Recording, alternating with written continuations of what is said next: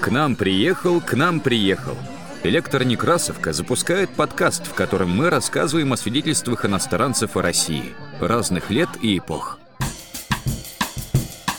Я побывал в четырех из пяти частей света, но чего-либо подобного московскому Кремлю я никогда не видал. 60 колдуней были поспешно привезены в Москву.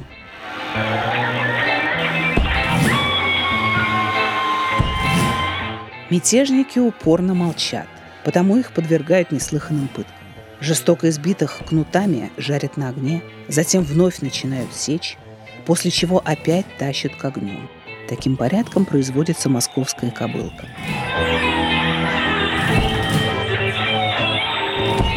10 октября. Выпало чрезвычайно много снега и был сильнейший мороз. Даже сам Мольтке немного растерялся в этом городе. Он пишет, что Москва – это город, который можно нарисовать в своем воображении, но которого никогда нельзя увидеть в действительности. Что иностранцы вспоминали о пирах Петра Первого? Чем их поразили Москва и Петербург разных веков? Про подозрительность Ивана Грозного, о традициях, быте, еде и многих странностях, которые удивляли интуристов Московии, России или СССР.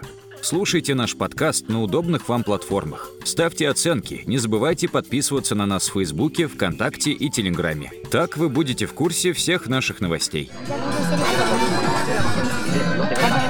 Lungo le.